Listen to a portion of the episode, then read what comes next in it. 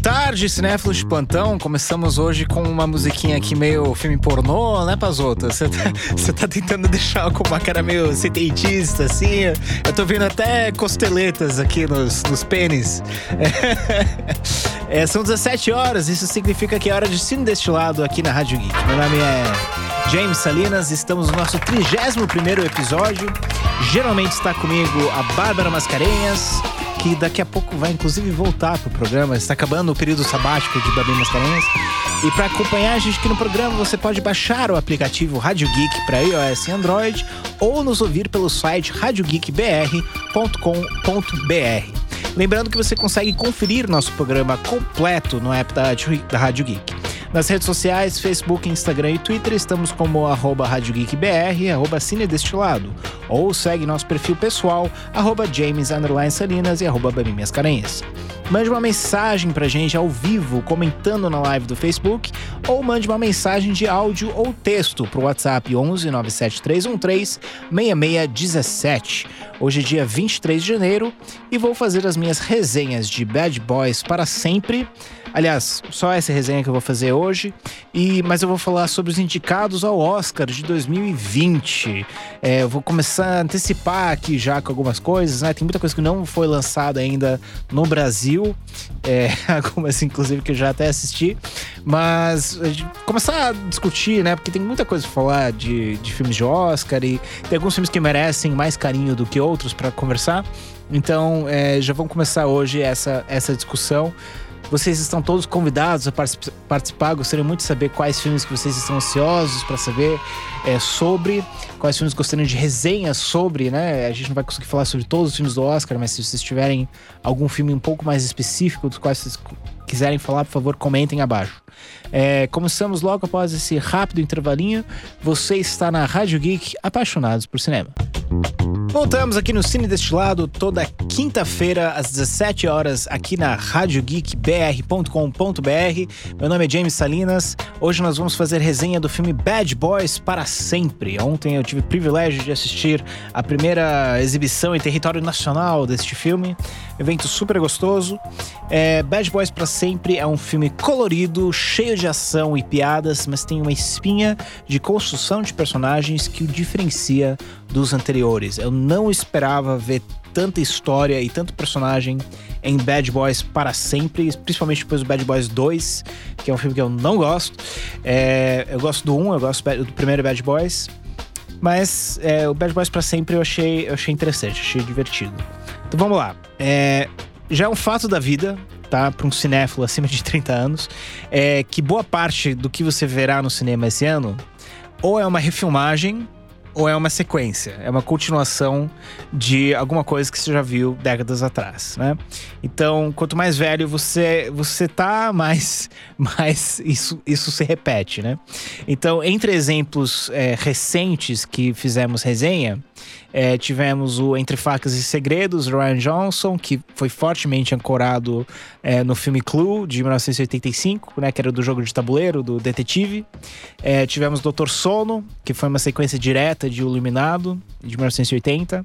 Tivemos é, Jumanji Bem-vindo à Selva, que foi surpreendentemente influenciado por Clube dos Cinco, de 1985. É, tivemos nostalgia da década de 80, influenciando um monte de coisas, desde Stranger Things até Thor Ragnarok, né? Então, no auge da década de 80, é, o que muito se consolidou foi um gênero de filmes chamado Buddy Cop, que são dois amigos que são policiais. Então, 48 Horas em 1972, Máquina Mortífera 1 e 2 em 1987, 89. Teve Tango e Cash com o Sylvester Stallone e o Kurt Russell, que ninguém conhece esse filme, mas é um ótimo filme de, de, de tiras é, amigos. Teve uh, os tiras da pesada, é, enfim, consolidaram o molde de comédia de ação escapista. Bad Boys saiu em 1995 e Bad Boys 2 saiu em 2003. O primeiro Bad Boys foi o primeiro filme do Michael Bay. Muita gente se esquece disso, mas a estreia do Michael Bay como diretor foi com a produção do Jerry Bruckheimer e foi com o primeiro Bad Boys. Isso é importante, especialmente porque Bad Boys 3 tem uma ponta do Michael Bay em um casamento com falas O Michael Bay tem cinco falas em Bad Boys para sempre. O que eu achei muito legal, porque eu nunca vi o Michael Bay atuando. Então foi meio que divertido ver ele voltando à franquia de alguma forma, né? Mesmo que ele não tenha dirigido o filme, ele tá lá. É, Bad Boys e Bad Boys 2 foram filmes muito lucrativos, né? Que ajudaram muito nas carreiras de Will Smith e do Martin Lawrence, né? Mais o Will Smith que o Martin Lawrence, porque o Martin Lawrence começou a fazer primeiro outros filmes em que ele era um tira só que sozinho, né? Então meio que representando o papel. E aí depois ele partiu mais pro âmbito vovozona, né? Que ele era o produtor, ganhou um dinheiro adoidado, acho que ele tá feliz com, com os papéis. Mas o último vovozona, que era o vovozona 3, eu, eu nem sabia que eles tinham feito um terceiro vovozona. Na verdade, eu não sabia nem que eles tinham feito um segundo vovozona. Eu gostei do primeiro vovozona, é um filme pastelão, assim, engraçadinho, mas três 3 é, né? Bom, enfim, gosto não se discute. Mas desde Vovozora 3, Tal Pai, Tal Filho, em 2011, o, o, eu não vejo o Martin Lawrence. Eu até tive que pesquisar isso, porque eu falei, nossa, quando foi a última vez que eu vi o Martin Lawrence? Mas ele tá bem nesse filme, é a, a segunda metade muito melhor do que na primeira, mas acho que foi intencional. Ele, ele tá meio que ele está lá presente na primeira metade do filme. E na segunda metade do filme você quase chora de rir com algumas das piadas é, que o, o, o, Lawrence entrega. É, mas como foram filmes muito lucrativos, um e o dois, não é uma surpresa, né? Você ter mais um da franquia. Na verdade, a surpresa é que demorou 17 anos para fazer, mas aqui está. É, é uma clara semente de início de uma nova, nova série de sequências, tá? É, esse filme faz um pouco o que o Velozes e Furiosos 5 fez pra franquia é, Velozes e Furiosos, né? Mostrar personagens novos, em, sem entender que mudou um pouco o conceito, que não vai ficar repetindo mais os primeiros filmes, entrega algo novo. É, que ainda é familiar, você conhece os personagens, você meio que sabe o que, que vai acontecer, mas é diferente o suficiente que você toparia assistir um Velozes Furiosos 6. No caso desse filme, eles fazem exatamente isso.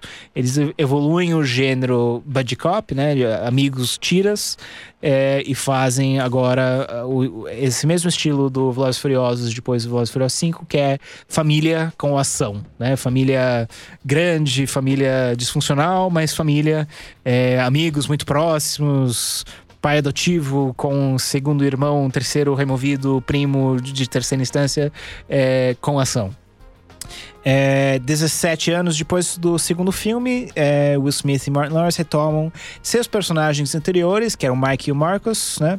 Juntos do Capitão Howard, que é o, o Cypher do Matrix, né? O João Patoliano, é, na polícia de Miami. Uma nova equipe codinome Amo amo de AMMO, que nem a munição, né? Em português não traduziram. Liderada pela ex-namorada de Mike Rita, que é a Paula Nunes que faz. É, tem um monte de atores familiares dentro dessa, dessa equipe que eles formaram. Tem a Vanessa Hudgens, tem o Alexander Ludwig do Vikings, é, tem o Charles Melton, que ele só fez algumas séries, mas é um, é um ator aí com uma, uma descendência asiática aí que, que acho que vai aparecer em mais coisas. É, um, é bem cara de, tipo, ator bonitão que vai começar a fazer papel de espião em filmes, sabe? Que Hollywood de repente descobre e, e o cara é boa pinta. É, na história, a Isabel, que é interpretada pela Kate Del Castillo, é, Kate Del Castillo é a mulher que na vida real ajudou acidentalmente a capturar o El Chapo, né, junto com o Sean Penn. Você lembra essa história, Pazoto? Que ela, ela publicou no Twitter é, defendendo o El Chapo, né, o traficante. E aí caíram matando em cima dela, né, em geral. Então o El Chapo convidou ela pra ir é, conhecer ele. Ela levou o Sean Penn pra entrevistar. Só que ela não sabia que ela estava sendo observada pela polícia. E aí capturaram o cara porque ela foi visitar ele no, no, no meio da floresta. Então ela, ela, sem querer lidou a prisão é, do cara que ela admirava. Mas enfim, ela tá nesse filme, ela faz Isabel. É, a mulher que é, o Mike colocou o, a esposa o, o marido dela, né, que é um chefe de crime na prisão. Então ela é esposa de um chefe de crime e, e ela tem um filho que nasceu na prisão que chama Armando, que é interpretado pelo Jacob Scipio, também outro ator que acho que a gente vai ver mais. Es esses filmes são bons em encontrar atores novos que vão começar a causar murmúrio. É engraçado isso. Você começa a ver, ah, tá, já entendi. Eles estão tentando. Às vezes o filme existe só para aquele ator ter um papel, sabe? Só para ele ter uma ponta forte. Esse Jacob Scipio é um pouco isso, sabe? Tipo, ah, a gente vai fazer Bad Boys 4 daqui a um ano, é, a gente precisa de um ator que vai ser fodão daqui a um ano. Eles pegaram esse cara tipo, já coloca, planta ele em três, quatro filmes, incluindo esse. Aí ano que vem você já conhece o cara porque ele tá em três filmes fodões. E aí o Bad Boys 4 vai ganhar dinheiro só porque a galera já conhece ele. Mas o filho dela tá assassinando as pessoas envolvidas é, no caso de prisão do marido. Então, o, enquanto isso, o Marcus, que é o personagem do Martin Lawrence, quer se aposentar porque se tornou avô. E após uma tentativa de homicídio do Mike, é, ele tá focado em vingança. Então, história tranquila, assim, não tem nada demais na história, mas o que, o que impulsiona a história é que tem, né? Diferente do Bad Boys 1 e 2, é, tem construção de personagem, algumas coisas realmente é, são importantes para a trajetória desses personagens. Acho que principalmente porque estão plantando sementes para uma trilogia maior, para fazer mais sequências, então tem umas coisas aí que eu não esperava ver nesse filme. É, então, para evitar spoilers, basta dizer que a construção de personagem é algo inédito na franquia Bad Boys que foi divertido e gostoso de ver. É, e essa maturidade de, de atuação, primeiro do, do Will Smith e do Martin Lawrence, que eles conseguem fazer humor sem ficar uma coisa forçada, né? os dois já têm atuação suficiente para carregar é, isso sem, sem ficar estranho. É, então essa maturidade de atuação deles, a maturidade do tom do filme, né? Não tem mais um monte de piada de peido e piada de ah, será que eles são gays? Será que eles são gays? Ah, as pessoas estão achando que eles são gays. Não, agora é tipo, não, eles são amigos muito próximos e ponto. Entendeu? Não, não precisa fazer um grande negócio sobre isso. É, então melhorou um pouco essa, essas piadas que ficavam muito fora do lugar, né? É, no, nos filmes anteriores e dá um frescor, né? Dá um dá personagens novos, mas também familiares, é, tudo atualizado para um mundo que está um pouco mais inteligente, né? E tem mais nuance e, e menos pastiche. É, o humor está presente no filme todo, desde as inevitáveis piadas de velho, né? Que ia ter, óbvio, passou 17 anos desde o último. Então o cavanhaque do, do Mike precisa de tintura para continuar escuro. O Marcos, ele, ele coloca óculos e brinca que ele está enxergando em HD. É, aí tem as piadas recicladas dos outros filmes, né? Que ah, o cara tá falando alguma coisa, tem outra pessoa escutando tal. Mas é, tem um pouco de coisas novas aí. Eles têm que se acostumar à nova polícia, que, que não mata mais criminosos, né? Então é um pouco de humor autorreferencial, de que em 95 você conseguia fazer um filme em que dois policiais matam um monte de gente, e que em 2020 o mundo tá tão chato que eles não podem matar ninguém. Então eles usam balas de borracha. Né? Aqui eles mesmos estão reclamando que eles têm que usar balas de borracha, e quando eles acabam matando alguém é tipo, não, mas não foi eu que comecei, sabe? Então eles tentam dar uma, uma sondagem aprofundada, assim, para ver. É, para você não acabar que nem o filme do, do Robocop, né? Que ele só atira nas pessoas com bala de borracha e, e ninguém morre no filme inteiro, né? Que é ridículo, né? Então nesse filme as pessoas morrem, mas tem, tem um tem uma explicação aí é, para justificar, né? É, é um meio, meio que um meio termo, assim. É, quatro tiros ainda explodem um carro parado, isso ainda acontece. Só que o humor autorreferencial de saber que se é um filme de ação, de entretenimento escapista, é, deixa essa experiência leve e divertida. Uma sequência específica de perseguição sobre motos e ATVs, né, quadriciclos com capacete de caveira, parece até fora do lugar nesse filme. Justamente por ele ter esses conceitos de responsabilidade, maturidade emocional, de confrontar o passado. Então, aí de repente você vai para essa cena de perseguição, parece que você está assistindo um filme completamente diferente.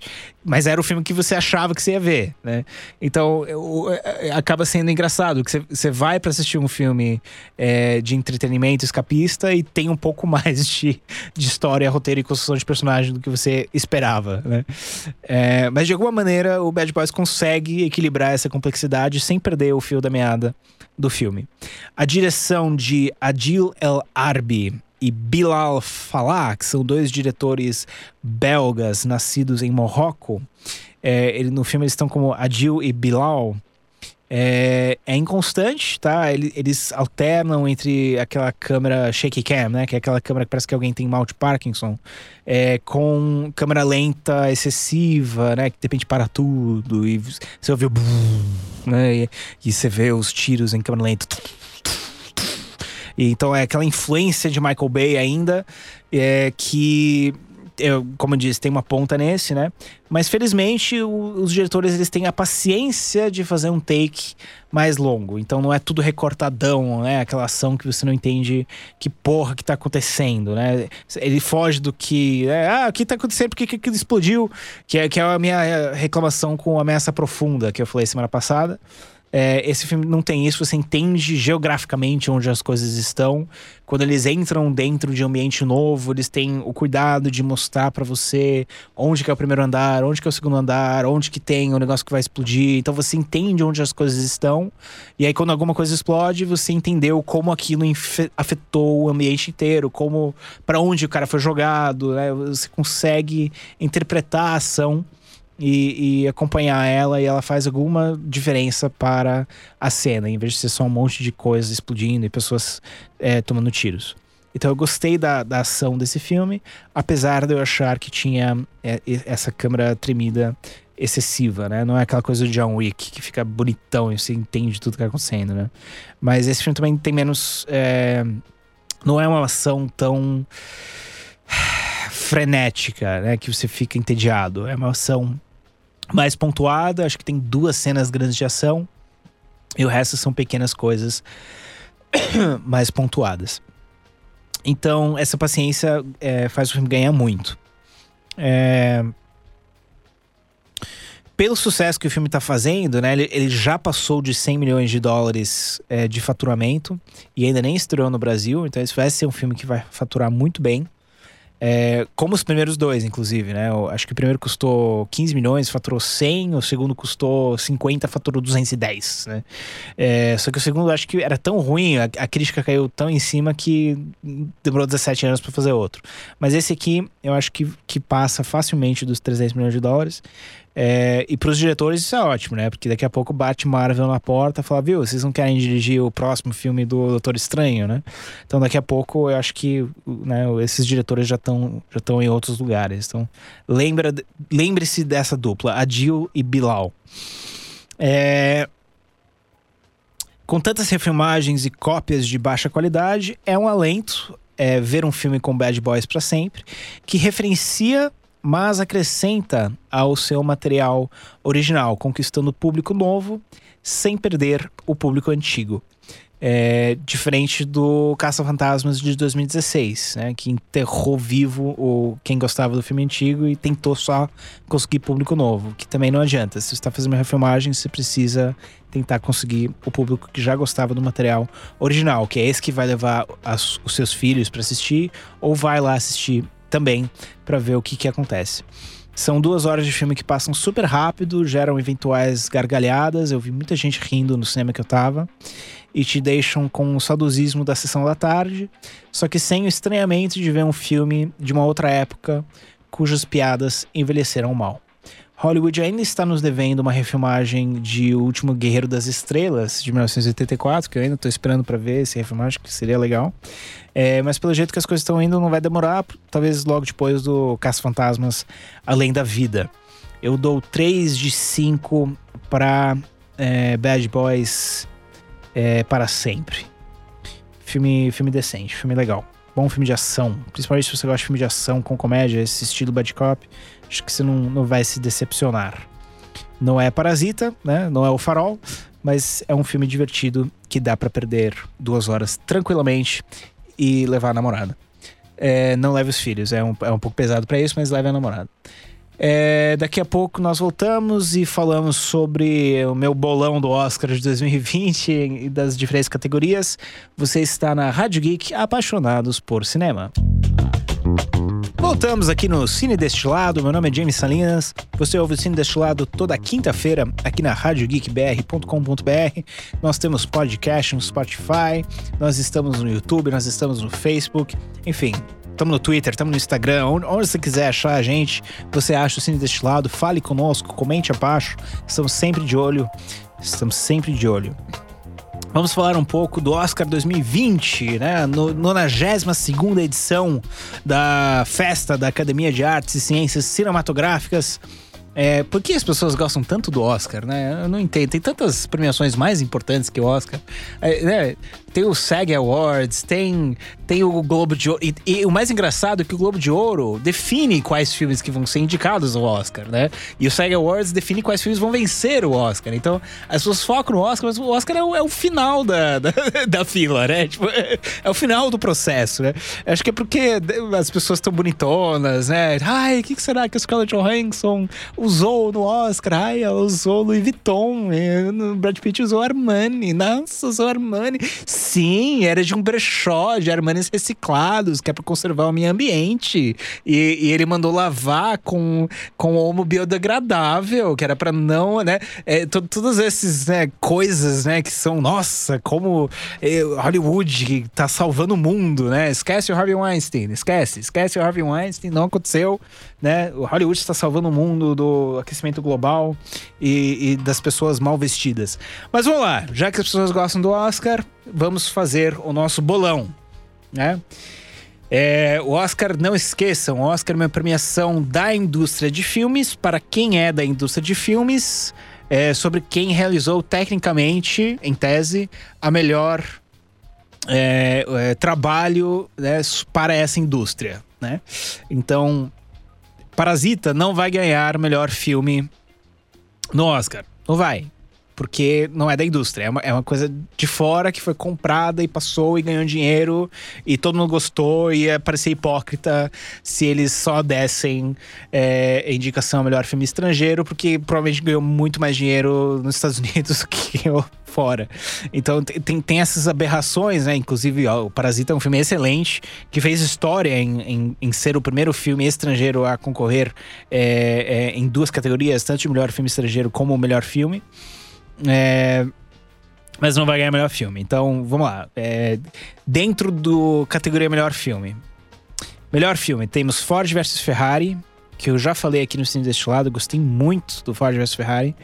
É, não vai ganhar melhor filme, porque é muito América, e acho que o Oscar já, já entendeu que o público deles é, é muito maior do que isso. É, mas é um bom filme. O Irlandês três horas. Não, não vai ganhar o Oscar porque tem três horas. Acho que a maior parte das pessoas que votam no Oscar nem tem o, é, saco de assistir o filme por três horas. Ele é indicado porque todo ano o Martin Scorsese é indicado porque ele é um gênio. É, e tem um monte de ator foda. Eles queriam que né, as atuações deles, deles foram reconhecidas e também por ser um filme que o Scorsese estava tra trabalhando há muitos anos, né? E quem assistiu, né, sabe que é um bom filme. Mas eu acho que não ganha também. Jojo Rabbit. Eu assisti Jojo Rabbit semana passada. Esse filme acho que sai dia 20 de fevereiro, alguma coisa assim. Sai bem mais pra frente é, do que já saiu. Esse é um filme muito bonito. Jojo Rabbit. É, é, quase uma comédia, que é engraçado, porque é sobre nazismo na Segunda Guerra Mundial. Mas ele é feito do ponto de vista de uma criança de 10 anos e como ela interpreta o que está acontecendo e ela tem a imaginação dela. Então, é, o melhor amigo dele é Adolf Hitler, só que uma versão da criança de 10 anos. E, é, e o mais engraçado é que é o Taika Waititi que faz Hitler. E, e, quem conhece o Taika Waititi, né, que é o diretor do Thor Ragnarok, é, sabe que não realmente não parece fisicamente o Adolf Hitler. Então é, é, é bem interessante os efeitos que eles colocaram, é, é principalmente em tom de pele, né? Mudaram a cor do olho dele, colocaram, deram uma, uma um, um blackface ao contrário no Taika Waititi, né? Fizeram um whiteface nele para transformar ele no Adolf Hitler. Mas ficou engraçado porque ele tem um tempo de comédia que é muito bom. É, e os excessos da Segunda Guerra Mundial, quando são tratados de uma forma cômica, Então é só perguntar, qualquer filme do Mel Brooks faz isso, né? É, ser ou não ser, Primavera para Hitler, né? Esses filmes, eles pegam essa, esse absurdo né, que foi o, o, o, nazismo e coloca dentro de um contexto de comédia e você percebe o quanto que é absurdo e consegue rir disso, né? Para você fazer isso é, já é muito corajoso, para você fazer isso bem é muito talentoso. E no caso do Jojo Rabbit, ele faz isso sem perder a alma. É, o Mel Brooks, ele, ele fazia isso, mas era só comédia, né? De vez em quando você tinha um pouco mais, né? De, ó, oh, isso é interessante, mas você não chora, né? O Jojo Rabbit tem uma cena que é tão pesada, é tão marcante que você não... Você fica com aquilo por meses, né? É, é muito marcante esse, o Jojo Rabbit. Eu gostei muito desse filme. É, Scarlett Johansson tem um papel muito pequeno nele, mas que é, é muito memorável. É, a, o menino que faz o, o Jojo carrega o filme nas costas, ele é incrível. Eu fiquei até surpreso dele não estar tá, é, indicado para um Oscar, mas acho que talvez por ser novo demais, ou sei lá. É, mas primoroso, Jojo Rabbit, gostei demais. Coringa, é, talvez até ganhe melhor filme, sei lá. Eu, eu acho que não, eu torço para que não. Eu, eu, já falei dos meus pensamentos em relação ao Coringa aqui. Eu acho que já passou do, do, do sério, o quanto que esse filme está sendo é, homenageado e concorrendo a tudo. E, tipo, meu, é, não é um filme tão bom assim, sabe? É ok, sabe? É um, é um bom imitação de filmes do Scorsese. É uma boa refilmagem de Taxi Driver com o rei do...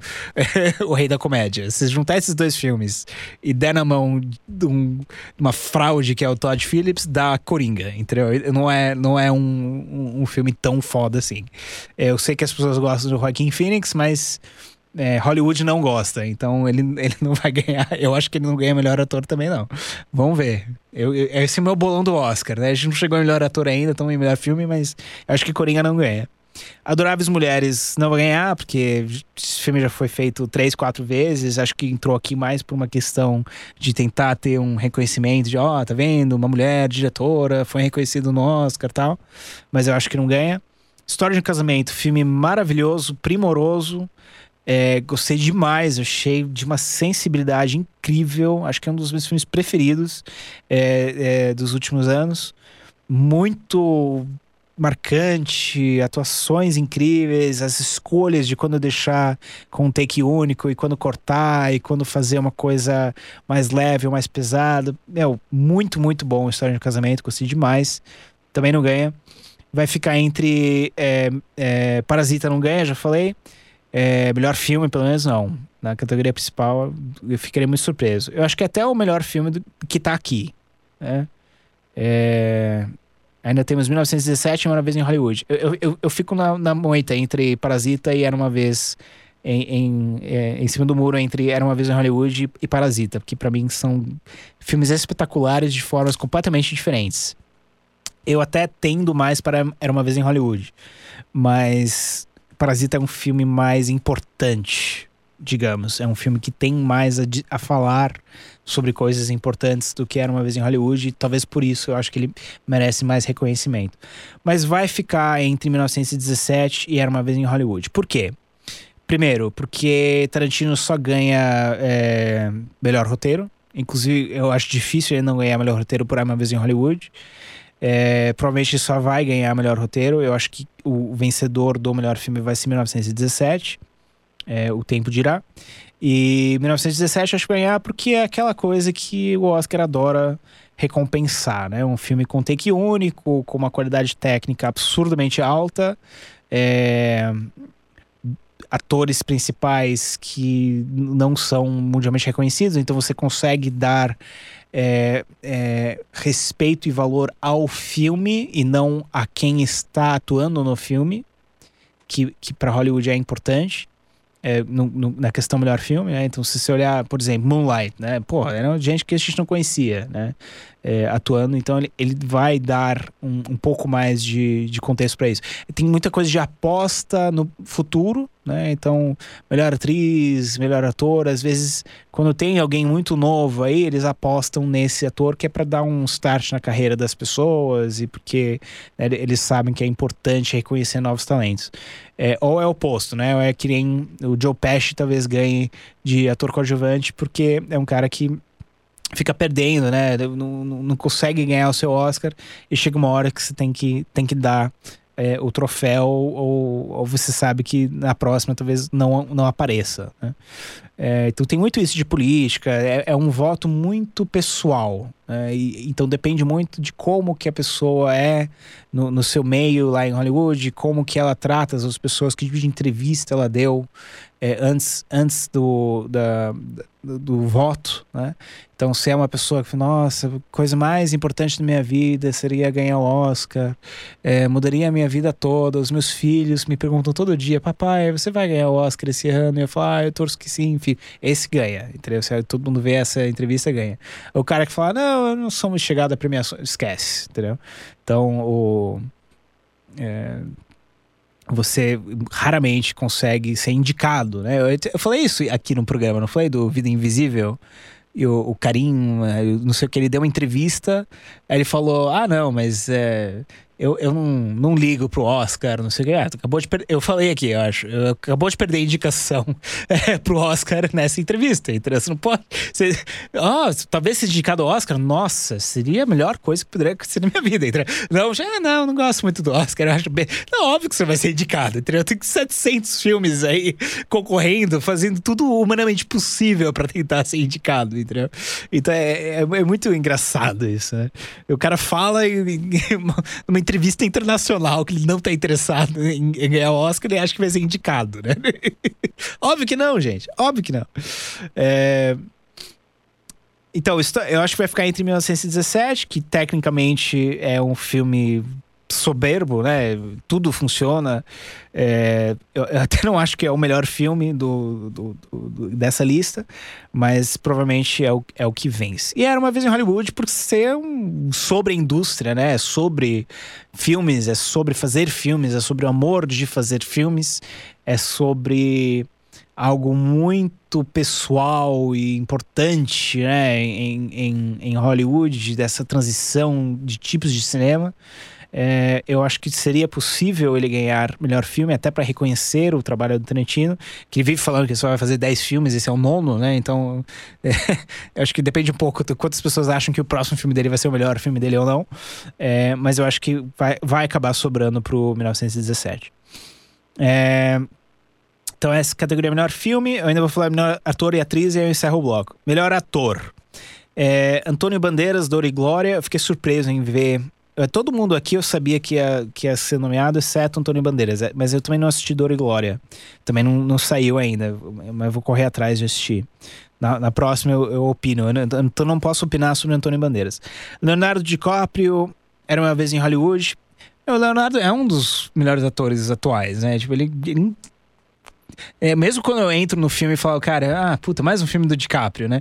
Aí eu vejo, era uma vez em Hollywood, aquela hora que ele faz as transições entre estou atuando, estou fingindo que estou atuando mal, estou atuando mal de verdade, voltei a atuar bem e agora realmente vou te mostrar o que é atuação, né? Tudo bem que tem muita direção aí, né? Muito roteiro para deixar tudo pronto, mas ele conseguiu fazer com tanta. Né? Parece tão fácil que ele faz, né? De fingir que ele tá atuando mal, né?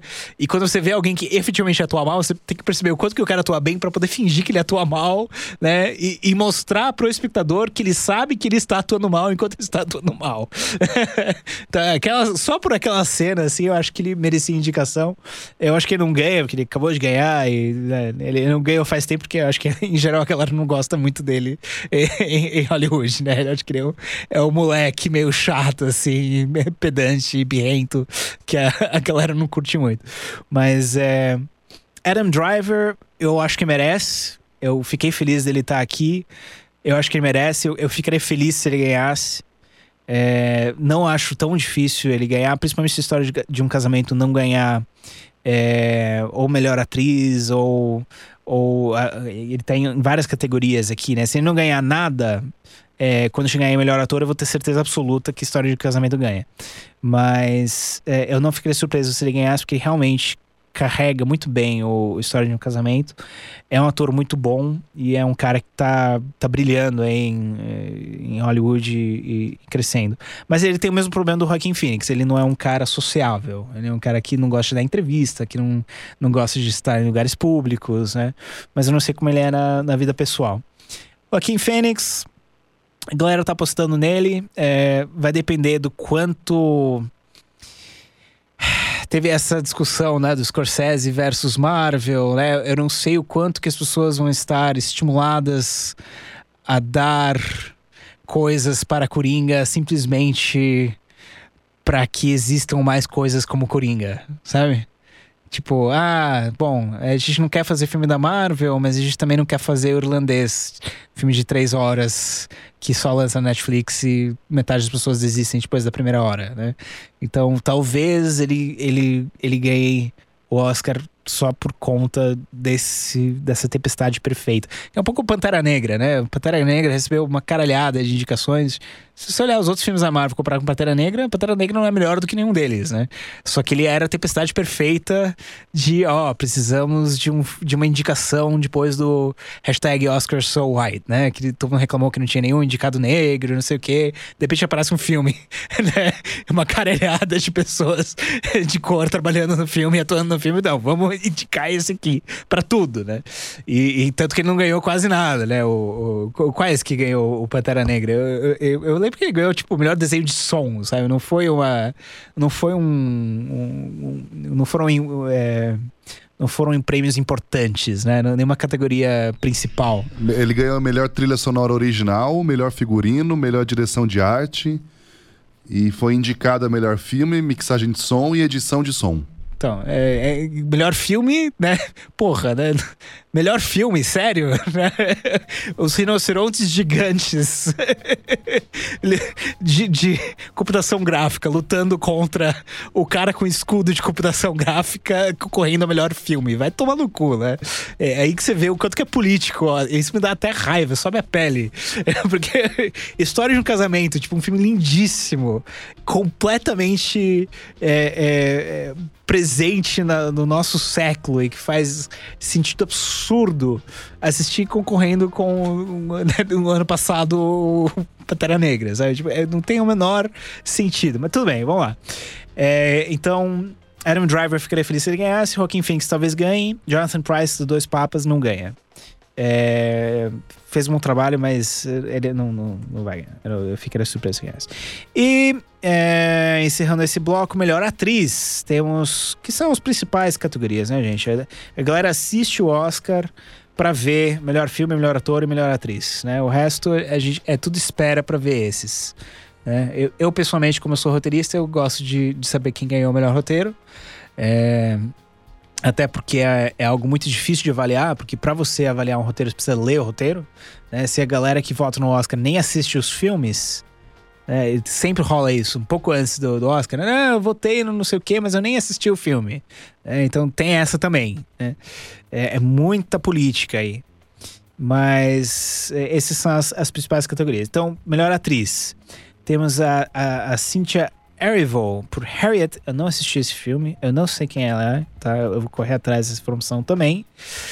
E aí temos as, as caras aqui que a gente já conhece. Vamos lá. Scarlett Johansson, História de um Casamento, também fez um trabalho incrível.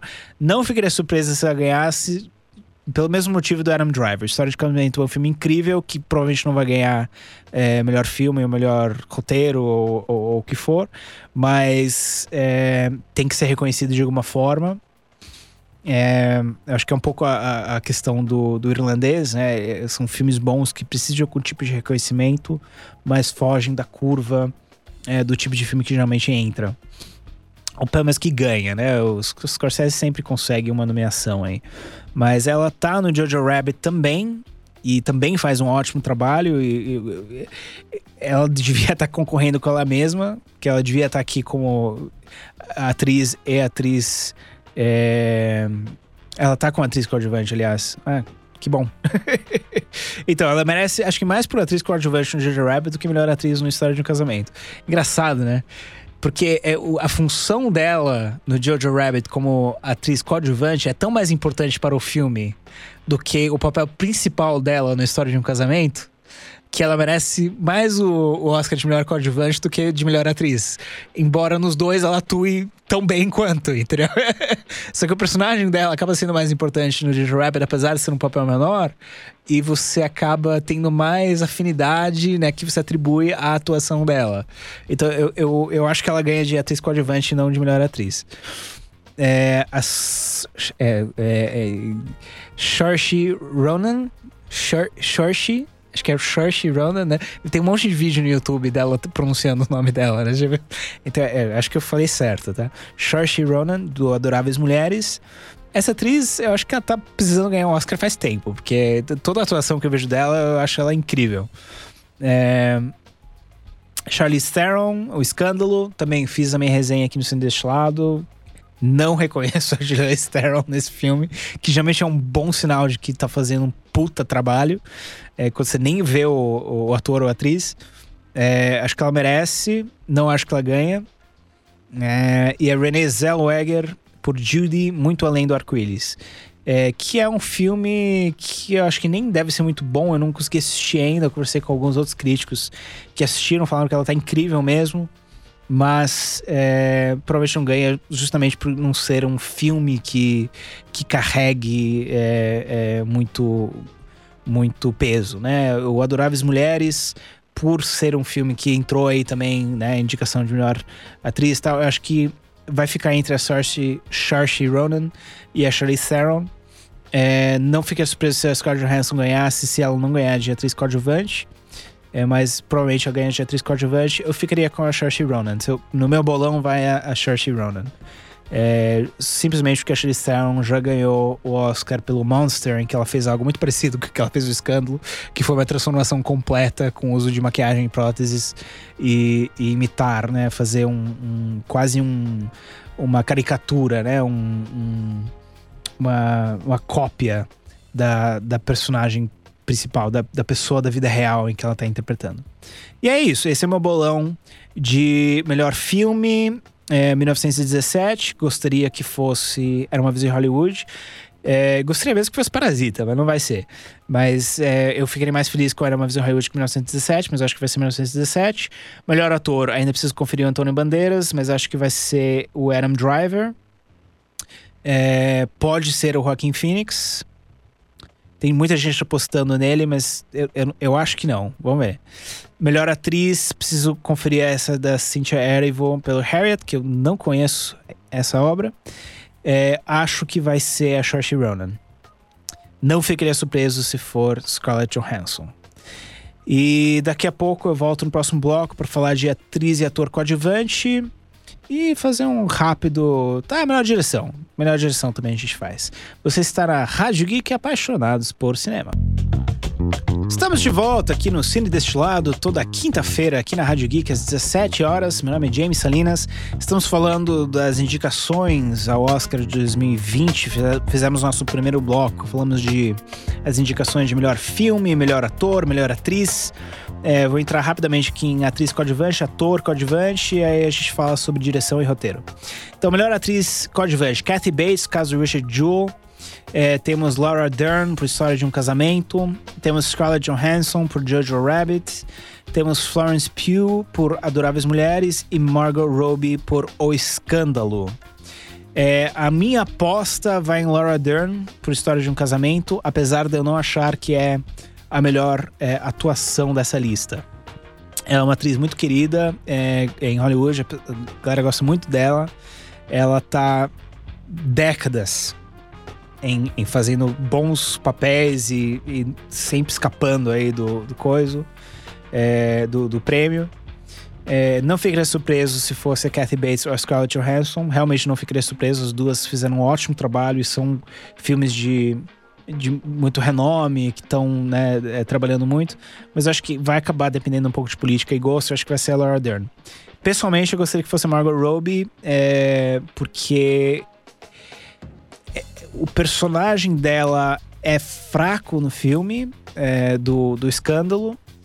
o que salva o personagem dela naquele filme é a atuação dela. Então eu fiquei impressionado por isso. É, eu achei que ela conseguiu entregar algo uh, que, naquele personagem que eu não tinha visto ela fazer em outros ainda. Mas é, provavelmente vai pra Laura Dern. Né? O meu bolão é Laura Dern. Melhor ator coadjuvante. Temos o Tom Hanks, Lindo Dia na Vizinhança. Anthony Hopkins por Dois Papas. Al Pacino por O Irlandês. Joe Pesci por, por O Irlandês. E Brad Pitt por Era Uma Vez em Hollywood. É, não vai ser o Anthony Hopkins, acho que ele já ganhou coisa suficiente, acho que ninguém tá, tá ligando para ele ganhar algo. Tom Hanks, acho que ele é um queridão lá, mas é o efeito Meryl Streep, né? Nomeado 18 vezes, ganha um. o Al Pacino, o Joe Pesci, os dois merecem. Acho que pra mim o Joe Pesci mais que o Al Pacino. Mas por os dois estarem no mesmo filme indicado, acho que sobra pro Brad Pitt. É, a minha, a minha, é, o meu bolão é que o Brad Pitt ganha por Era uma vez em Hollywood. Aí temos é, categorias importantes, né, gente? Melhor direção. Temos Martin Scorsese por Irlandês, é, Todd Phillips por Coringa, Sam Mendes por 1917, Quentin Tarantino por Uma Vez em Hollywood e Bong Joon-ho por Parasita. Esse vai ser o mais interessante, na minha opinião. Eu acho que vai ser o mais interessante. O óbvio, tá? É, sabendo como funciona Hollywood e o Oscar, é Sam Mendes por 1917. Essa escolha é óbvia. É, a escolha que o murmurinho vai falar, tudo, ah, é esse que vai ganhar. Acho que a galera vai falar do, do Todd Phillips pro Coringa. Não merece de jeito nenhum. Eu nem sei porque tá nessa lista, na verdade, na minha opinião minha humilde opinião.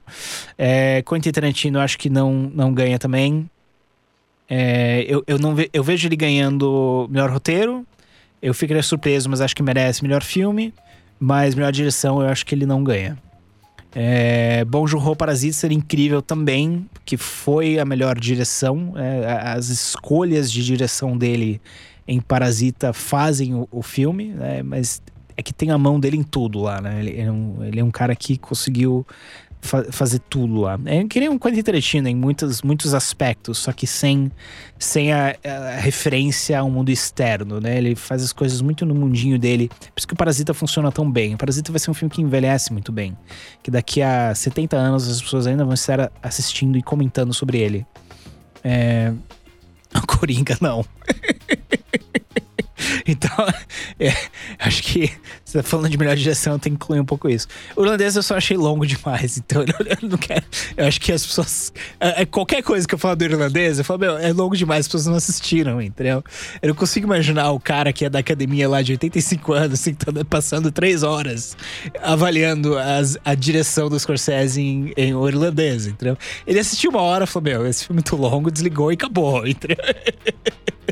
eu, eu não consigo imaginar esses caras da, da academia é, é, votando em irlandês para melhor direção. Mas, é, coisas, coisas mais estranhas aconteceram. Então, a, a, minha aposta, meu bolão é Sam Mendes 1917. Queridinho Bom Joon-ho e ficarei feliz com o Quentin Tarantino também. É, melhor documentário. É, tem um. É, muita gente está falando melhor documentário por causa do Democracia em Vertigem, né? Que entrou aí como indicação. Gente, é, assim, melhor documentário, eu não vou assistir todos esses documentários, né? O meu negócio é, é cinema, é, documentário é bom, eu já fiz recomendações de documentários. Tem um vídeo muito bom aqui na Rádio Geek com cinco é, indicações de documentários para quem não gosta de documentários, é, que são documentários um pouco mais cinematográficos, com um pouco mais de narrativa. É, mas, ó, é, política, gente. Eu olhei aqui a, a descrição de cada um, vai ser For Sama tá? Eu, eu ficaria muito surpreso se não for forçado. Nem assisti, tá? Mas pe pela descrição e pelo pôster, se não for Forsama, é, eu, eu vou ficar muito, muito, muito, muito surpreso. Vamos ver. Eu, eu tô bem curioso. Eu, eu, vou até comentar aqui depois de, do Oscar. Vou voltar aqui no, no, meu bolão e vou comentar o, o, o número de acertos. Né? é, e é isso. É isso. Acho que as outras categorias começam a, a entrar num, em, em, muitas coisas técnicas, né? Então depende muito de, de novo, de quem trabalhou em o quê, né? Então aí você tem que entrar para fazer um bolão, né? Não é o seu gosto pessoal, é, é entender quem que trabalhou no quê. Né? Então você vê, por exemplo, o melhor design de produção. Não é uma questão de você olhar e falar, ah, o melhor foi Era uma vez em Hollywood. Da, da lista, eu até acho que o melhor design de produção foi Era uma vez em Hollywood. É quem que fez o desenho de produção de Era uma vez em Hollywood. Porque se é alguém que fez desenho de produção em 20 filmes é, de pessoas que, que estão é, concorrendo a outros prêmios agora, rola um murmurinho falando, viu, você, não quer dar a melhor de design de produção pra não sei quem, porque ele fez o meu último filme e não ganhou nada, ele ficou meio chateado, sabe? Então existe isso, né? Então você tem que entrar num, num, no Wikipedia aí e ver quem que tá relacionado com quem, quem que é tio de não sei quem, quem que é primo de não sei quem, porque um puxa o outro. Né? Então não é uma questão de ah, foi o melhor, né? É uma questão de quem votou e por quê. Né? Então acho que a única coisa que eu falaria aqui para bolão que eu acho que eu ganho é que o melhor é, filme de língua estrangeira vai ser Parasita, é, o documentário vai ser Forsama e eu ainda diria que melhores efeitos visuais vai para Vingadores Ultimato roteiro adaptado vai pra. Não, eu, eu não. Não, não, não me sinto confortável para roteiro adaptado. Roteiro original vai para Quentin Tarantino. Vai para Quentin Tarantino. Com certeza. É isso. Esse, esse, é o meu bolão. Muito obrigado por acompanhar a gente aqui no Cine Destilado. É, até semana que vem, nós teremos um convidado especial na semana que vem. É... Mas eu vou deixar como surpresa. É, queria agradecer aqui o Gabriel Pazotto pelos seus trabalhos técnicos, sonoplastia, operação de mesa, tudo mais que ele faz por nós aqui no Cine Destilado, sempre aqui toda semana. É, você pode seguir a gente no arroba Cine Destilado no Instagram. É, por favor, comente abaixo se você tem alguma sugestão ou algum do seu próprio bolão aqui do, do Oscar, do que a gente falou. Adoraria saber a sua opinião. E até semana que vem. Meu nome é James Salinas, você está na Rádio Geek Apaixonados por Cinema.